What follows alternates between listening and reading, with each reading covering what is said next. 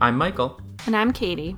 and this is Missing History, where each week we bring you and ourselves a story about a woman or someone who identifies as female that we want to know more about. We'll share some stories, talk about it, and maybe get a little mad at the patriarchy. Maybe more than a little mad. Okay. Today's episode contains strong language and references to violence and sexual assault.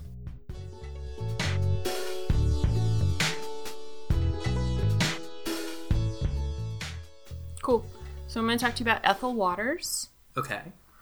Uh, little controversy on when she's born because she writes 1900 in some places, 1896 in others. Maybe for tax reasons later. Let's not talk about it. Maybe for tax reasons. Maybe, uh, yeah, there was some controversy, but um, uh, her life does not start out great. Okay, it's pretty horrific. What I'm going to talk to you about. So, her mother's a teenager who is raped at knife point. She's probably around 13. Oh my god. So that's how Sweet Ethel comes into the world. Her dad is weirdly involved in her very brief babyhood. Um, and his name is Waters, which is where her surname comes from. So she Oh. takes this man's surname. Her mother does get married, and she, but she doesn't live with her. She's raised in Philadelphia in this uh, area called the Bloody Eighth because it's so crime ridden. So this Oh childhood God. is fraught with issues and Fraught feels like an understatement. yeah, she lives with her grandmother. Her mother's mother, Sally Anderson. She's a maid, and there's aunts and uncles also living in the house. I don't see her mother being very present Okay. with this new husband. She moves around a lot as a child to different homes. Um, she said later, "I never was a child. I never was cuddled or liked or understood by my family." That's so horrifically It's depressing. not a great way to come into the world. So I'm hoping she- there's like a an upswing to this. We're well, we're starting off low, Okay. which is good. I mean, it doesn't get great for a little while. So she Let's do it. marries at thirteen uh, to somebody I don't know the age of. Okay. So, So, we we're gonna hope it's another thirteen-year-old, but I'm gonna doubt it. Yeah, probably not. Um, he's not great to her, maybe because she's a child and If you're marrying a child, you're probably not. marrying a child, so you get a lot with that. And uh, she leaves him and goes to work as a maid in a hotel. At 17, she's at this party, uh, some, and she's singing. She sings all the time. She, uh, somebody hears her and is like, "I'm gonna pay you ten dollars a week. Can you come down to my theater and sing in Baltimore?" Because that's how things work back then, right? mm-hmm. and that's how people talked back then too. Yeah, I know. It's the it's- Yeah, it's my party trick. Uh this is double her current salary as a maid to just sing. So she's like, "Yes, please. I will do that." Uh this Baltimore newspaper wrote about it um at the 50-year reunion of this theater. And the producer at the time says, I brought Ethel Waters here from Philadelphia for $18. She was lousy. When she finished her first number, she came backstage and told me she wasn't going back out there. They had booed her. I told her to go on out and sing St. Louis Woman. She stopped the show. She was great. So, super bad beginning. She rallies. She nails it. Everybody loved her. And apparently, you used to get thrown money when you were on stage, like tips and stuff, if they really liked you. Oh, But so not flowers, like Not flowers. Like, yeah, girl, that was good. Here's two dollars or coins, which would be terrible, I think. sounds but terrifying. you would get extra money, so you wouldn't just get your salary. You could get quite good, so it made you want to sing really well or really give them a show. But somehow, the managers would take all of her tips because life's terrible. No one is surprised. Um, yeah, she ends up making quite the impression with a bunch of people. So she gets to tour on black vaudeville circuits. These, um, at the time, most entertainment is segregated. Uh, it's very rare for black entertainers to perform for white audiences unless they really get in good and get onto the right circuit. But even then, they're never performing with white performers. okay, so both audiences and performers are segregated. Yes, yes. the most part. For the most part, there's there's some um, African Americans that are able to perform for white audiences, but it's usually solo, if not in a team of two. You would never see Like a black, black person on stage with a white duo. person. This is a time of minstrel shows. This is a time of really complicated. Just like super racist. of- yeah, it's bad. culture. It's bad. It's bad. Uh, needless to say, Ethel Waters is African American. I don't know if I said that. You don't, but it, Ethel Waters is African American. Um, she gets really tall really fast. she, gets really tall, like physically she's, grows. Yes, she's five nine, which at this time is quite a tall lady. yeah. Um, she becomes known as uh, wait, what's her name? Sweet Mama String Bean, which I thought was cute. Um, she tours like on a carnival circuit for a hot second, uh, which was apparently bananas. But her rough childhood prepared her for all these weird rustabout carnival people. It was not a great time, but she ends up getting into the same club as Bessie Smith uh, as a singer, and Bessie was a blues singer at the time and heard Ethel sing and said she's not allowed to sing blues. I sing blues. She sings whatever else. Oh, because she was worried about the competition. I think so, and it's yeah, Just trying to two like. African American lady singers singing the same thing. Yeah, we can't. I'm have- sure somebody somewhere was like, "How do we tell them apart?" Because Oh, life's terrible. Uh, so Ethel ended up singing ballads and popular songs of the time. Uh, she moves to Harlem in 1919. There's a lot of clubs coming up. Uh, the Harlem Renaissance is sort of happening. The jazz age is about to kick off in a really great way. And her performances in the clubs of Harlem get her in the viewpoint of the Broadway theaters that are doing this format of musical show called a revue. So the composers of the era are just getting into a book musical. They're not quite We're not story. quite there yet. They're not at, at the level that they become in like the 40s and 50s or 30s even. So it's more like the composer wants to write songs about things and they don't really have a form, but each song is really produced in a way that's like fully fleshed out. It's a it's a highlight of the songwriting Okay. rather than the story, if mm-hmm. that makes sense. She uh, also gets a record deal in the 20s. She gets her first hit in 1925 with Dinah. Um, she also begins to perform before white audiences, and they love her. And when you get in with the white audiences, it's the fast track to the big time. Of course it is. sucks, but she ends up earning 12.50 a week in 1928, which is quite good. Yeah. So she's she's rocking and rolling. She uh, heads to Broadway and she sings in a production of Africana, which is an all black revue show. All black performers. I'm not sure what the audiences were. I'm going to assume white because Broadway is the great white way in more ways than one. But here's hoping. Point well taken. Yeah. Uh, she's making records through this whole decade. So she has this tall stature, very slim frame, Mama, Swing- Mama Stringbane. she gets a song called Am I Blue? And it's actually, it ends up transferring into a movie called On With the Show.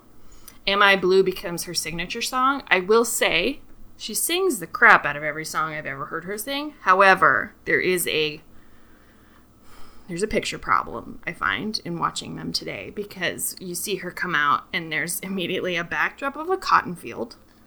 Oh no. Uh huh. And she comes out with a basket of cotton and a like a head wrap Oh no. around, No, no, and then no. she sings.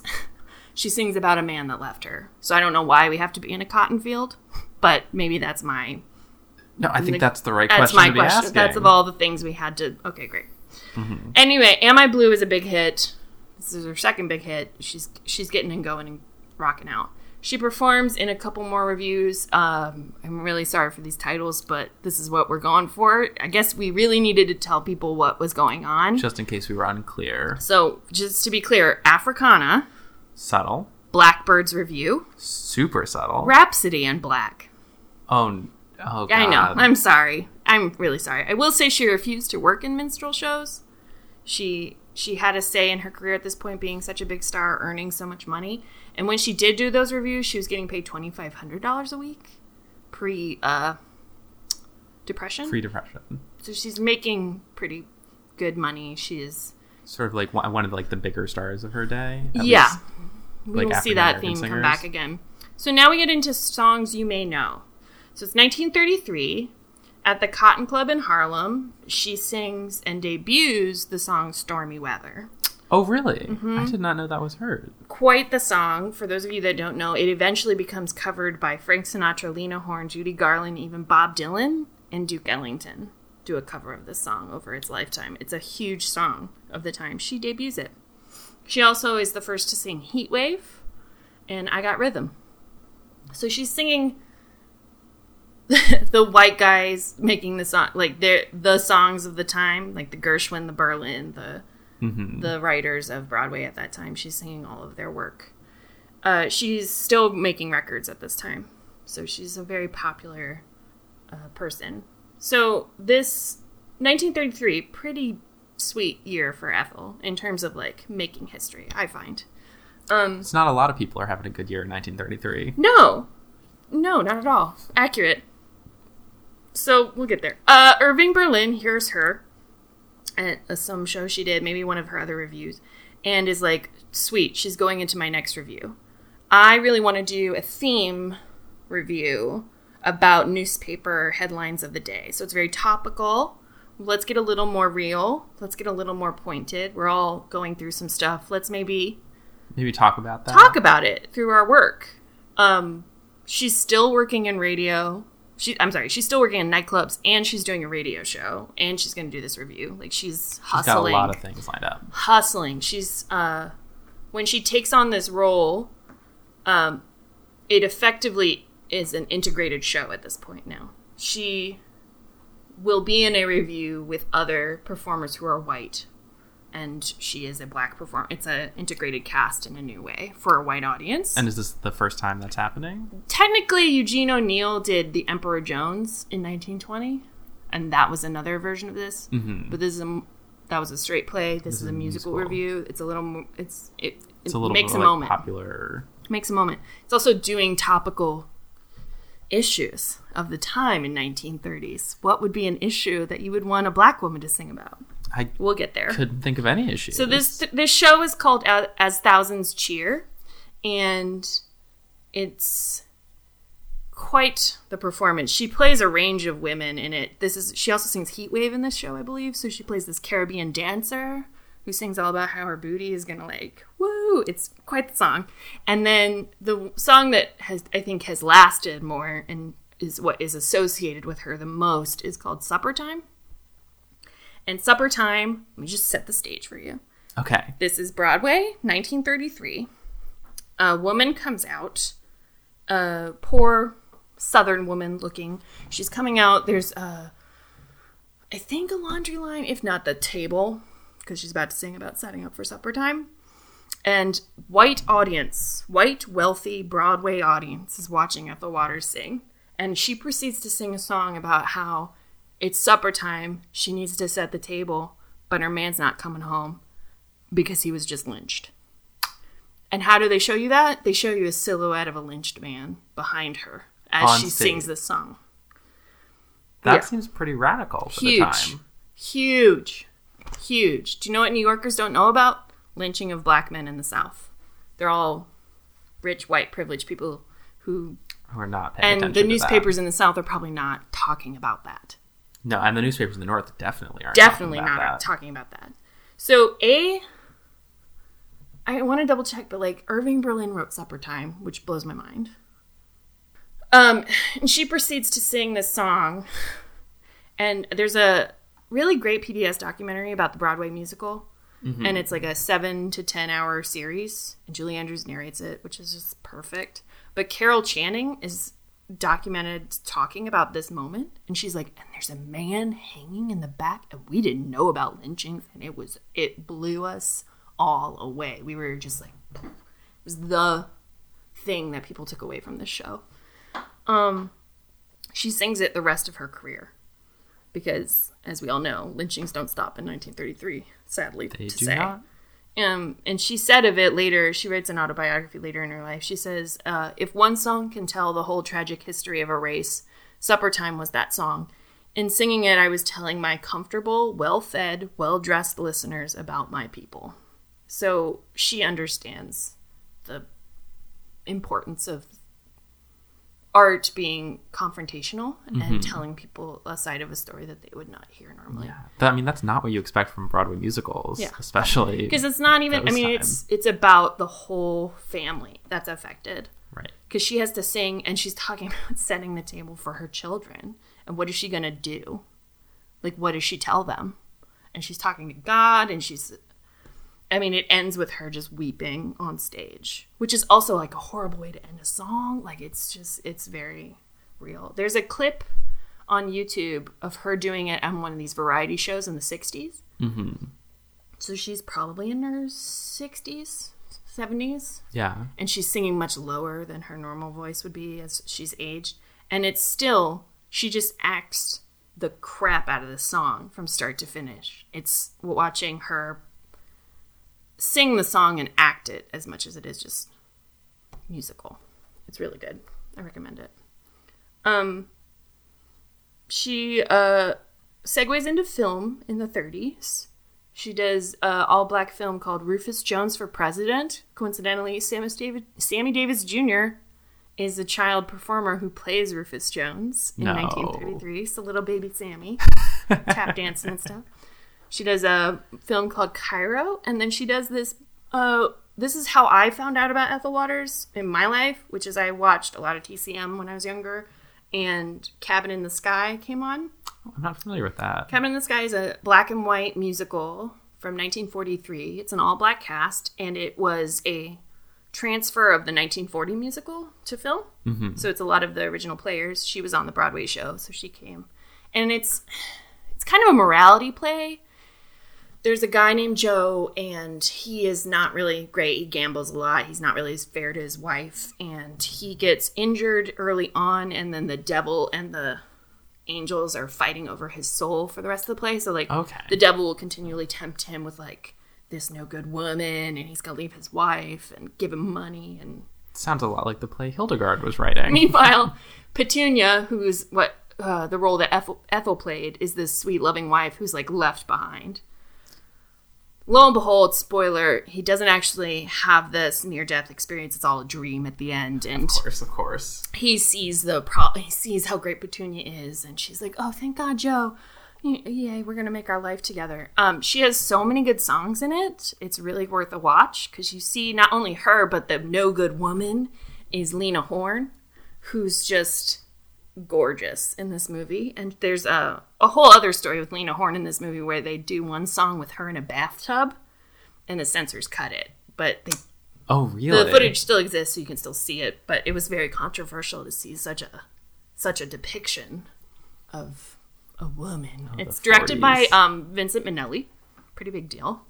Uh, she sings a song called "Happiness Is Just a Thing Called Joe," which is really cute. It's a really good song, and it's nominated for an Oscar for the best song for that year. Oh, wow. So it's a really good movie. It's you know, it's a 40s movie with an all black cast and there's problems. I'm not going to deny that. I would say I with that lens, I think it's worth watching because you see a lot of people in their element rocking their craft Mm-hmm. in a really nice way. In a way that they might not have had other opportunities to do. Yeah. And like talking about representation, how many all African American cast films do you see? Not a whole lot. Not a whole lot. So I think they're worth watching. I'd rather watch that than uh what's the Shitty racist white what's the D.W. Griffiths BS? Birth of a Nation. Birth of a Nation. I'd rather watch this than Birth of a Nation. I mean, that's a pretty low bar, but totally. I know, but it's always on the top lists, right? I don't. Yes. Yes, yes, yes. Anyway. Um, 1939, Ethel becomes the first African American person on television. Controversially, because most people think it's Nat King Cole in the 50s, but 1939, she does this kind of experimental 15 minute variety special and becomes Yeah, a television no star. idea. Yeah. She continues to do film all through the 40s. The other film I know her from is Pinky, which is very problematic. It's about this light skinned black woman who returns home. Um, Ethel plays this, like, housekeeping grandmother that raised her. Uh, and all about how the white granddaughter, or the light skinned black granddaughter, wants to, like, leave her past, or should she embrace who she is? and pretty controversial topic for the time. So Yeah. controversial that they cast a white Irish Catholic woman as the fair skinned black woman, even though Lena Horne is literally down the street Oh my god. and could rock it out easily, but they don't hire her. They She's literally also not that great. I mean, you watch it for Ethel Waters and Ethel Barrymore, who is in it and just slays as this old crotchety grandmother. That's the white. I- It's great. Watch it for them. Don't watch it for don't watch it for whatever. Pinky is played by, uh, whoever Pinky is played by. Um, so this is quite a film. It's dealing with some stuff. It's dealing with is it miscegenation? Is that the word? I'm never quite sure. Where it's the mixing of the races and how controversial, and we don't want to even talk about it. It was a banned subject for a long time. You couldn't even discuss the Yeah. idea of I mean, it's still illegal in most states at this point. oh, 100%. Yeah, Loving versus Virginia is not till like the late 50s. Late, yeah, late 50s, I think. Yeah. So super controversial.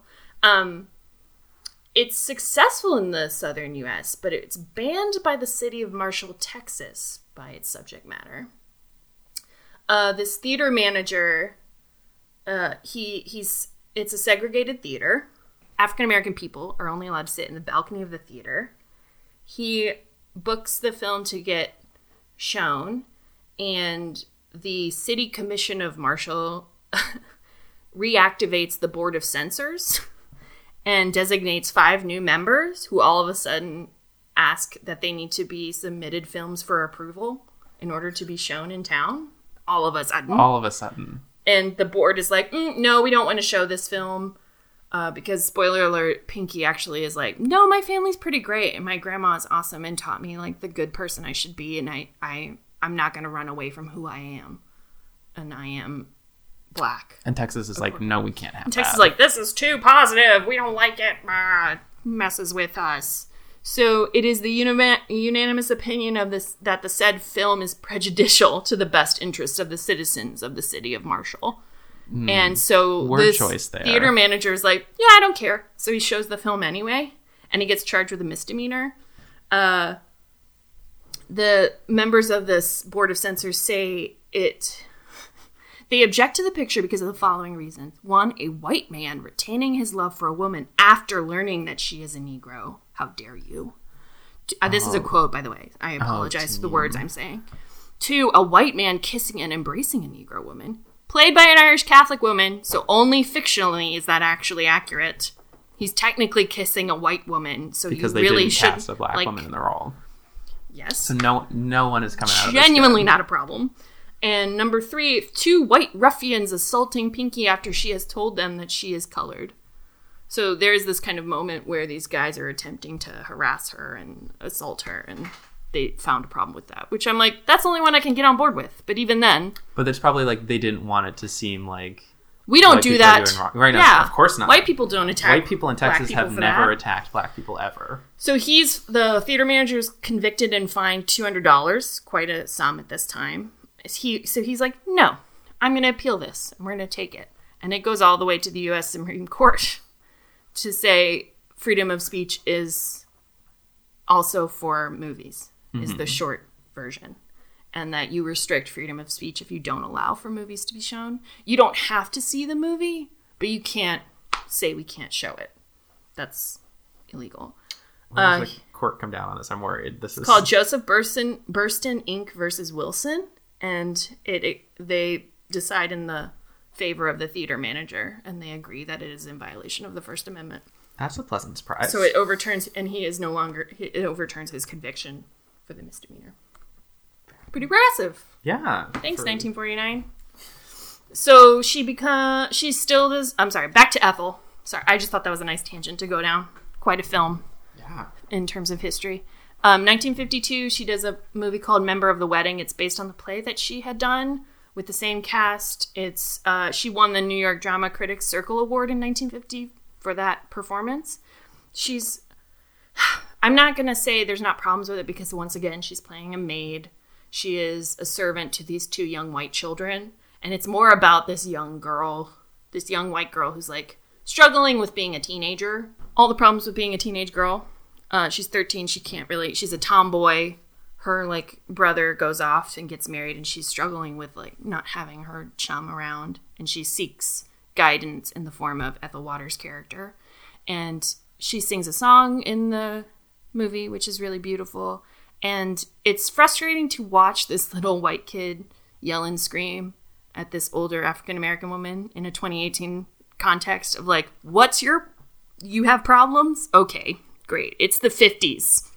And she, Let's get a little perspective. yeah, here. but you're 13. It's like, there is some kind of like, 13 year old girlhood is really miserable. Ask Ethel. She was married at that time. So, um, that being said, Ethel's acting in this film is so good and just so authentic. She's so real. There's this thing of these old movies where you have this kind of diction that you talk and all the women sound the same. And Ethel is so just chill and casual and you kind of feel like you're watching the sometimes I feel when you learn about plays of the past, you feel like you'll never get a sense of like what it was like to see those people. So I mm-hmm. really like a direct correlation of these were the people that were on Broadway. They are now doing the film, and you can see that performance, and you can understand why it was appreciated at the time. yeah. And she's very understated, and she's really great. She's really great in it. I wish she had more roles to bite into. Um, she becomes the first African American actress to star in a television series in 1950. In Beulah, she plays a maid. It's problematic. She quits. She quits after a couple years because she felt the role had become degrading, and they replace her. But she leaves it. She doesn't care. She's uh, nominated for an Emmy in 1962, and she's the first African American performer of either gender to be recognized for a dramatic role at that time. Wow. She writes her own autobiography. That becomes a stage production in itself. So she's quite the. She's got a lot. She of got all of the genres. She did film, television, and stage, and re- and music. Like she records records her whole career. So basically egotting. she egots before they got on board. Yeah. Um, she got married a couple other times, but they're not really the focus of her life in any way. I don't believe she had children. There's tell of she had a relationship with another woman named Ethel in the 20s, and they got a nickname around town as the two Ethels, which I find cute. Staggeringly original. Yeah.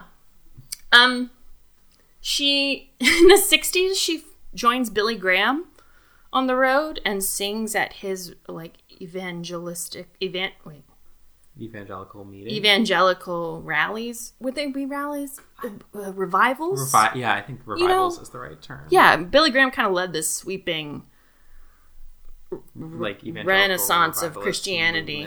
movement. and she she really took to him and so she comes and sings with him for quite a bit in the 60s um, in the 70s she these uh, films called that's entertainment come out and they are a review if you will in film form of like the best of the musical era. So if you think about the 70s we don't have tapes. We don't have you can't own movies yet really. So you would re-release these you would either re-release movies or you would do this and kind of put a little review together and be like oh weren't they great? And would these be televised then, or in movie theaters? i think they'd be in movie theaters. They did eventually come out on vhs i might have owned them they're really great but it's also an area where you would see things you had never seen before so like that lena horne segment or like stuff that got cut they went through all the archives and found all these old songs or like old performances. They go back even to the 20s when she does Am I Blue and they show that kind of stuff. And there's this renewed interest like, oh, isn't Ethel Waters great? She's phenomenal. And Ethel Waters is over there being like, "Yes, I know." and she's you." like, thank you. Yes, I agree. And she makes the kind of talk show circuit.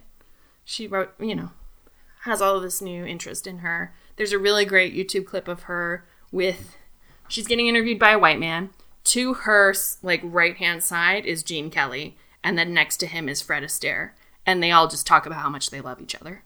And it's it's beautiful. And Gene Kelly and her talk about how they fought over the same accompanist and how it was like yeah, he was really good. I really liked him. Like, I know I was lucky to get him. Like, yeah, you poached him from me. And like, watching colleagues talk about the good old days. Mm-hmm.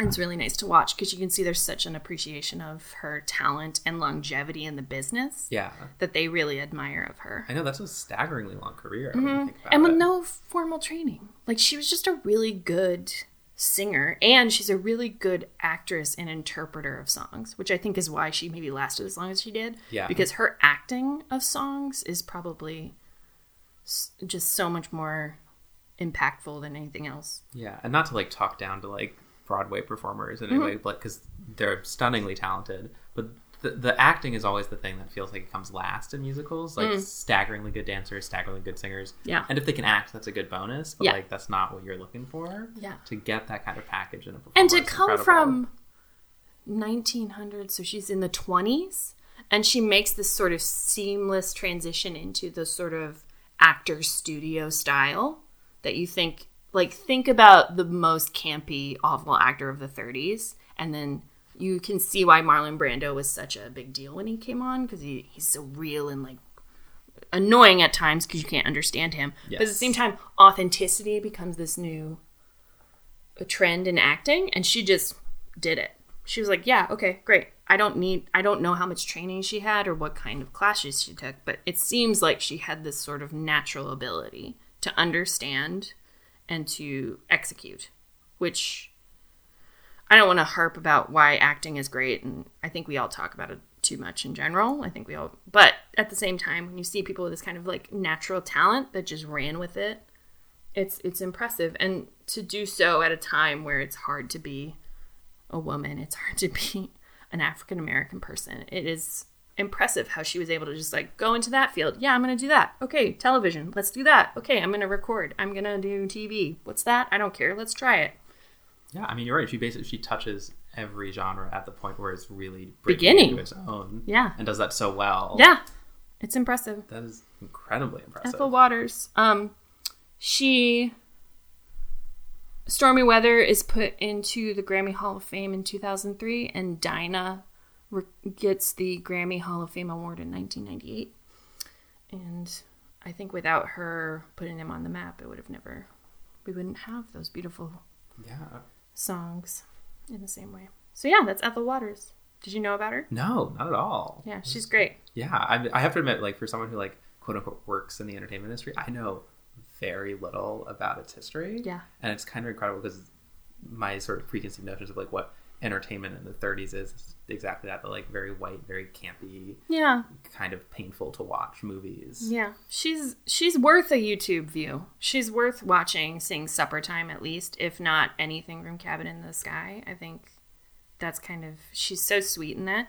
And then if you could watch a little bit of Pinky or uh, Member of the Wedding, I would because she's acting the crap out of everything that she's in, and you just watch her the whole time. Yeah, Yeah, that's really cool. I will Ethel have- Waters. I love it. Such a it was such a great list of things I've got to go watch now. Yeah, right.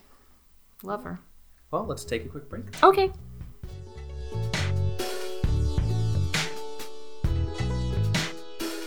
Begin. I'm just kidding. Um, so my woman, similar period, similar To Ethel? childhood to Ethel. Okay. Very different trajectory. So her name is Evangelina Rodriguez, Hmm? and she's born in the Dominican Republic in 1879.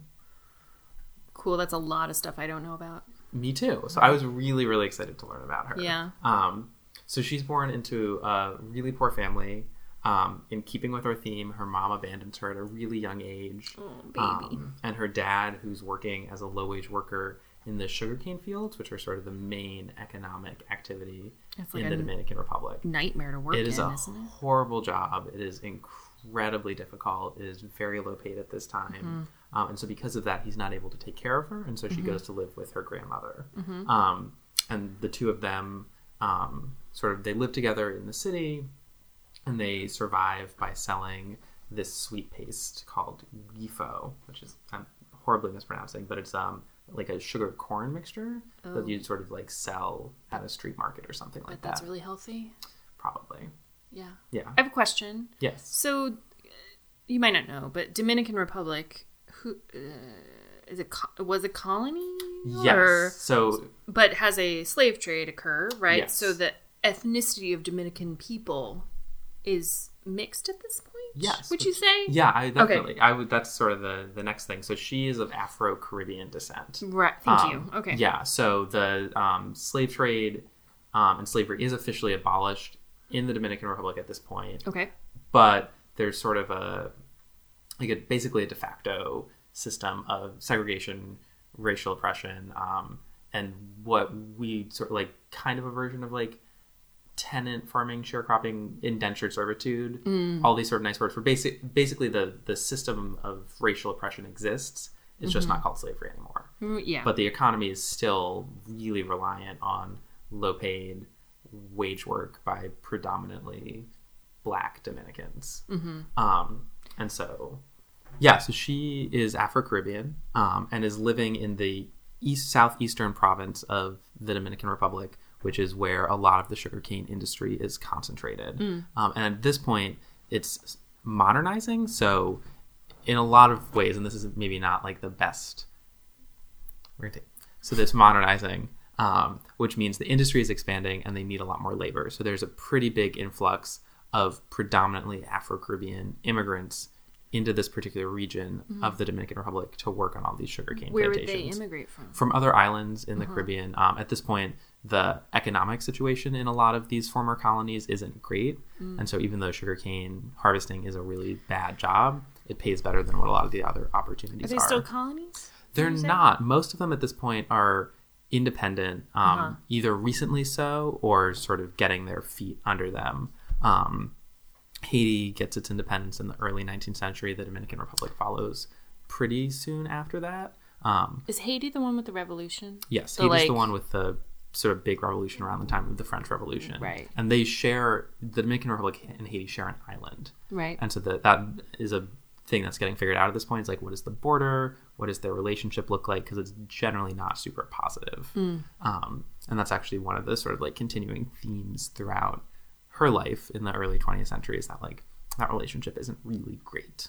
Mm-hmm. Um, but it's definitely the kind of thing where like the whole Caribbean is kind of figuring out Mm-hmm. what it is post colonialism throughout most of the 19th century.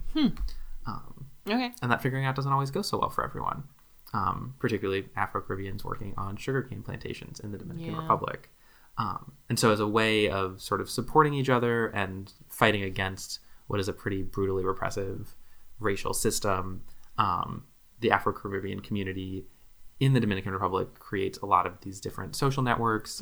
Um, they put together sort of a whole system of support so that even though the government and white society is doing as much as it can to keep them down, they're trying to provide what support they can for each other. And one of these groups in the city that Evangelina is living in notices her, notices that she's really smart and she's really driven, and helps her grandmother get her into school. Um, and so she goes to primary school, and they get a private high school to offer her a job teaching night classes to adults in return for tuition. What year is this? Uh, this is the Around? 1890s. wow. Um, so definitely Women like, aren't in college as much. not really anywhere. in college. Um, and it's, this is actually like the first private girls' high school in Hmm. at least in the province, if not in the country. So it's definitely a really new thing. Um, and she's one of the sort of early pioneers in doing it. Mm-hmm. Um, and so after she graduates, she goes and works as a teacher, teaching other students. Um, but she realizes she wants to be more involved in her community Mm-hmm. and sort of do more work. Um, and because she is really smart and really driven, she wants to become a doctor. Hmm. And so in 1903, she enters medical school, and in 1909 is the first female doctor in the country. Dang. So just like banging it out. Um, and she goes to work in the same region she grew up in. She basically like goes back to those communities that she was a child in and tries to sort of do whatever she can to help. How much do we want to talk about medicine of this time? I mean, medicine of this time is I don't know a lot about it 'cause I Has didn't look germ theory occurred yet? Yes, germ Great. theory has That's already better than most Um, medical history. Yeah, it's the so early early 1900s. It's not stellar, but like we get that like we should wash our hands before we do surgery. Yeah, was it like- as long as we're out of the time that I find most terrible, which is a surgeon could be seen as the best of the best of the surgeons if he, probably he, came in with a fully bloody apron. Yes, we've moved past that. If he point, had all luckily. bloody apron, you'd be like, I want that guy operating on me. He seems like he knows his way around the inside of a human. And then dirty hand. ugh, oh, Yeah. It's all terrible. No, we are we are sort of just barely past that point, but Okay, we are past. but we are point. past it. Yeah. Great. So you're like you shouldn't you shouldn't be afraid of your doctor at this point. They might not necessarily be able to fix everything. I maintain you should still you be shouldn't- afraid of your doctor. I'm just a healthy skepticism is always nice. Fair. I don't think just Don't just like blindly agree to whatever. no. I want to see the diplomas on the wall. I want to make sure they're not printed on your little laser printer in your office. I want to have a conversation. These are all good things. I mean, to be clear, we're not medical professionals. You shouldn't take medical advice from us. No. But you should chat with your doctor. But you should earn me as a patient. I'm just saying. I'm just going to give you my body and be like, fix me. It's not going to be blindly. You're still a person, too. Okay? Duly noted. We're all fallible. You're not the Pope. You know what I mean? Sorry. Keep going. Um, so She's, a doctor. So she's a doctor. She's working in these poor communities around where she grew up. Um, so of course, not a lot of her patients are able to pay her, but that's fine. She's just trying to do whatever she can. So she doesn't charge much for her services or for any of the medications she's giving out. Um, and while she's doing this, she's realizing that a lot of the causes of these illnesses aren't strictly medical; they're social and economic too. A lot of them are really tied to poverty or to the conditions people are living in. Um, and so she sort of starts developing what she calls like a social consciousness, which kind of has like some communist socialist leanings, which is definitely like That's the of the direction she's headed in and is so of the time. Um, and in part, it's because the um, economy in the Dominican Republic is really stratified, both along like racial and economic lines. Mm. So there's these huge wealthy landowners and big U.S. corporations that own most of the sugarcane fields, control production. They're the ones who are on the top. Would you They say all the there's a 1%?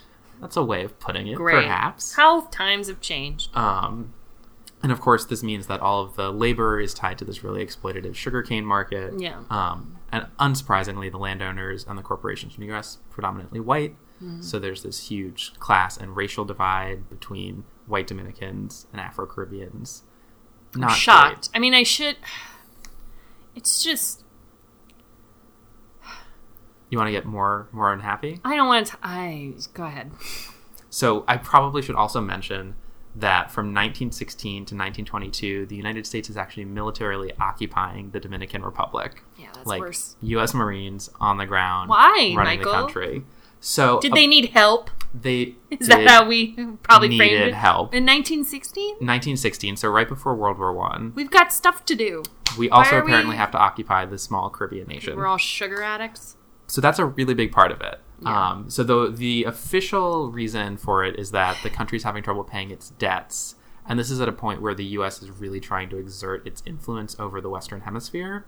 So rather than let like European powers send in troops and like take back the debt that they're owed, the U.S. is like, no, no, don't worry, we'll do it, and basically makes this weird agreement with the with the government where they're like, we will buy up your debt in return. You let us sort of collect all of the customs in your country, and we'll use that to sort of pay off your debt. Hmm, but when that doesn't work super well, we just send in the Marines. And this is something we're doing Chill. a lot in this period. So from 1898 to 1934, the U.S. invades, like- occupies, or sends troops to Panama, Cuba, Nicaragua, the Dominican Republic, Haiti, and Honduras. Can I just say? Can I? I just okay. Everything's political, so for everybody being like, "Let's not get political," I don't want to talk about politics. It's like tough. It's a little hard. It's how food gets on your table. So, I would just love to pose a question of like, how would we feel as Americans in the Midwest right now, which is where we are, if people from Quebec, their military, just came in and set up a fort in nowhere, Indiana? We're just like, no, we're just gonna, You're we're just gonna like, come in. We're gonna help you. We're helping you because you guys. Who are we helping you with? We're gonna help you with guys with guns. Is that cool? And then we're like, no, it's not really cool. It's like, well, we're here anyway. So we talked to your debt about it. We're gonna just hang out. When are you gonna leave? Eh, you know, vaguely. When Never. we get things figured out.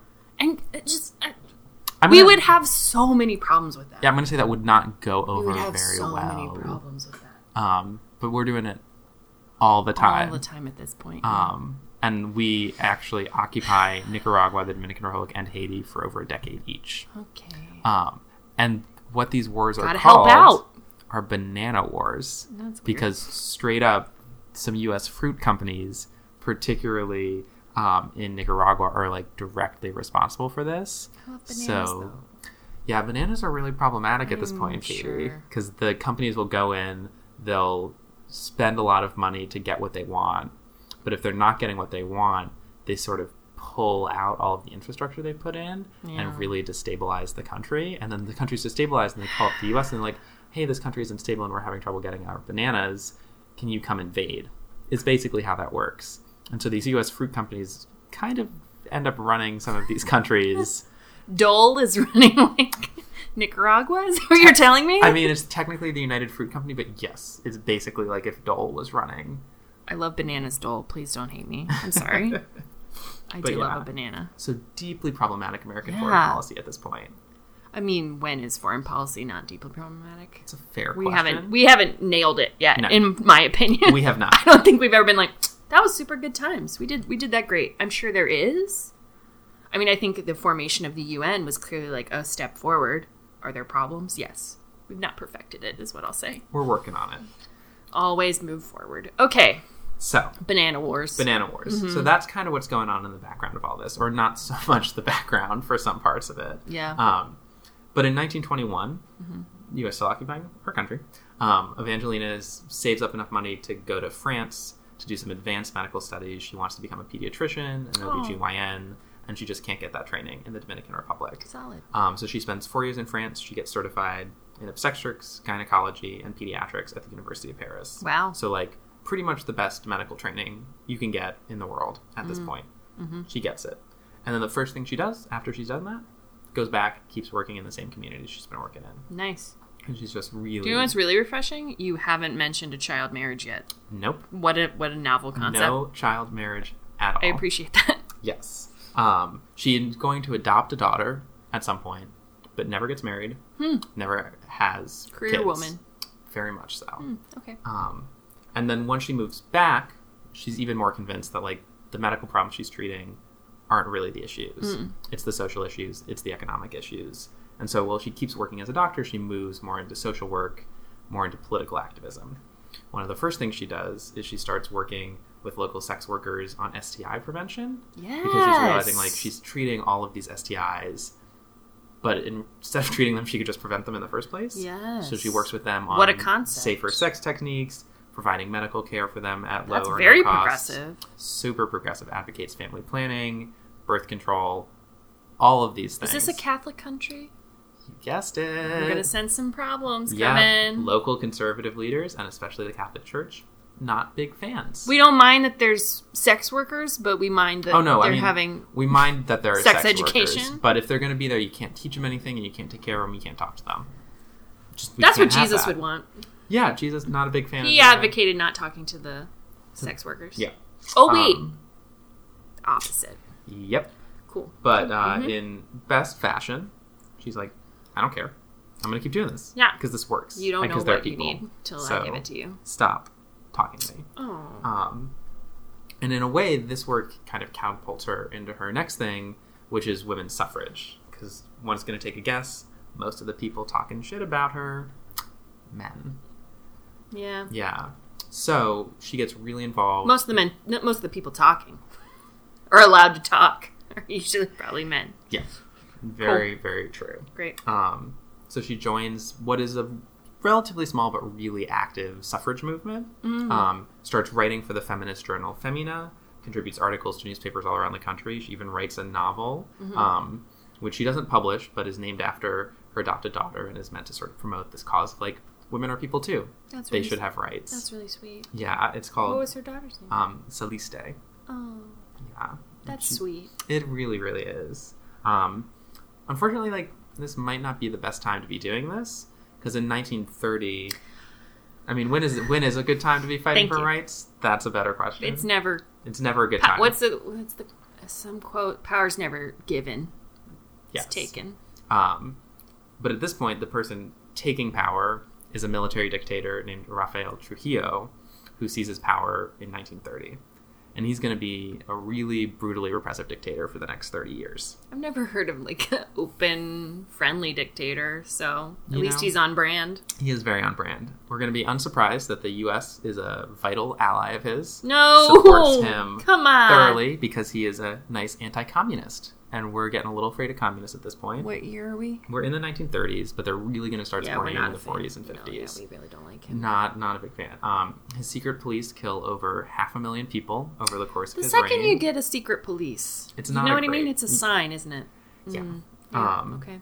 And he's of course then supporting the U.S. companies that are making all of their money on sugarcane.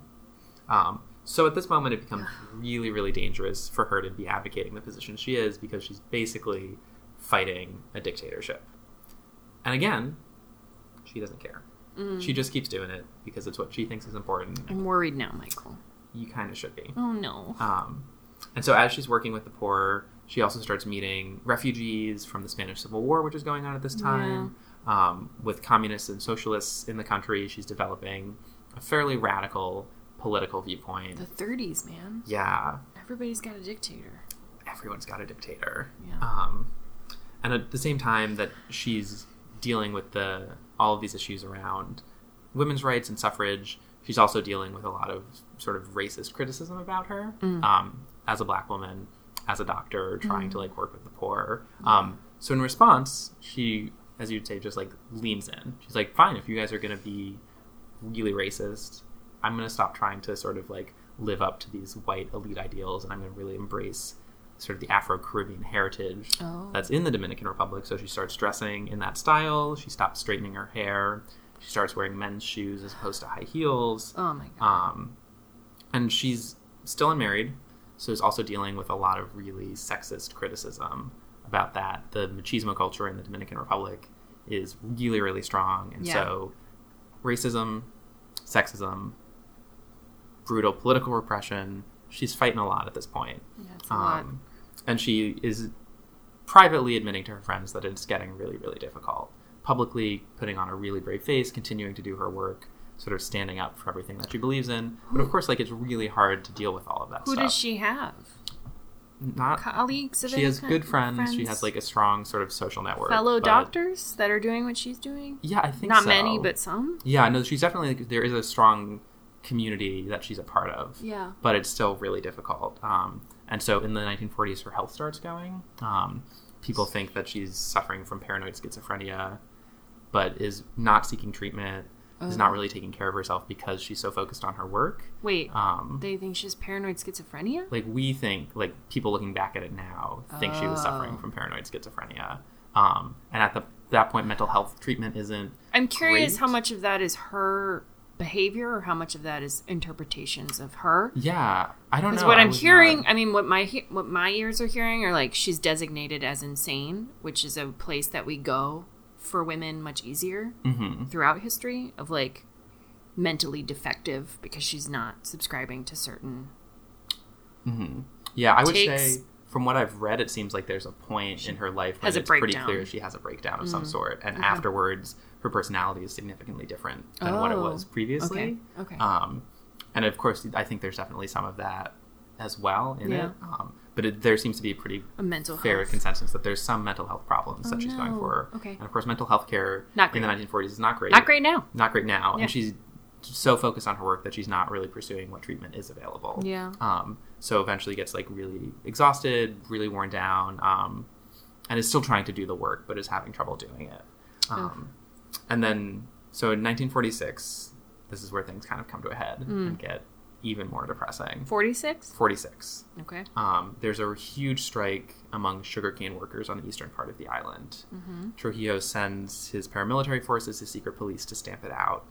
And one of the things they do is they look at her. She's been a huge critic of the regime, has a lot of popular support among the people that she's caring for. Bad. And so they're like, well, she's not directly involved in the strike, but she's a problem. We're going to take this opportunity to like take care of her. Yeah. And so they capture her, they torture her, um, and then they sort of leave her on the side of the road to die. Oh no. And she passes away on January 11th, 1947. Um, Oh, thousands of people come out to her funeral. She's sort of a huge popular hero and Yeah. becomes sort of a symbol of resistance to the regime. Yeah. Um, and today there's a clinic named after her in the town where she worked that provides um, medical and counseling services to low income women. Yeah. And she's on a stamp, which, you know, is about a sort of like baseline, like, You are a we're cultural sorry. icon. Yeah, as a government, we're sorry that like a past government killed you. Here's a stamp. Mm-hmm. So, like, not necessarily the cheeriest ending, but definitely Well, she clearly made an impact. made a really big impact um, and opened up a lot of doors for other women to step through in the medical profession. Really outspoken activist. Um, Yeah. and I was just like really stunned because I know very little about Caribbean history at all. Yeah. Um, and just being able to sort of read about her doing a lot of groundbreaking stuff at the same time, if not earlier, than is happening in Yeah. other countries in the region. Well, getting an education at that time, let alone as a, a black woman, yeah, I let mean, alone as a doctor. is- doctor. I mean, that's impressive. And then using that, and she goes directly to the most disenfranchised people Yeah. of the community. Like, you cannot get, quote unquote, lower, if you will, of like people that society cares about. Yeah, you know. and she stays really focused on that, like even after getting her advanced training. Yeah. it's just this consistent focus in her life is working with the most marginalized communities. Yeah, the people that need healthcare the most. yeah, Oh, like no I love similarities her. to today. I think she's incredible. she is incredible. I really wish there was more written about her. There's unfortunately not a whole lot, or at least in English. I'm sure there's more in Spanish. Yeah. Oh, that's great. Yeah. Say her name one more time. Evangelina Rodriguez. You go, Evangelina. Just kicking butt, taking names.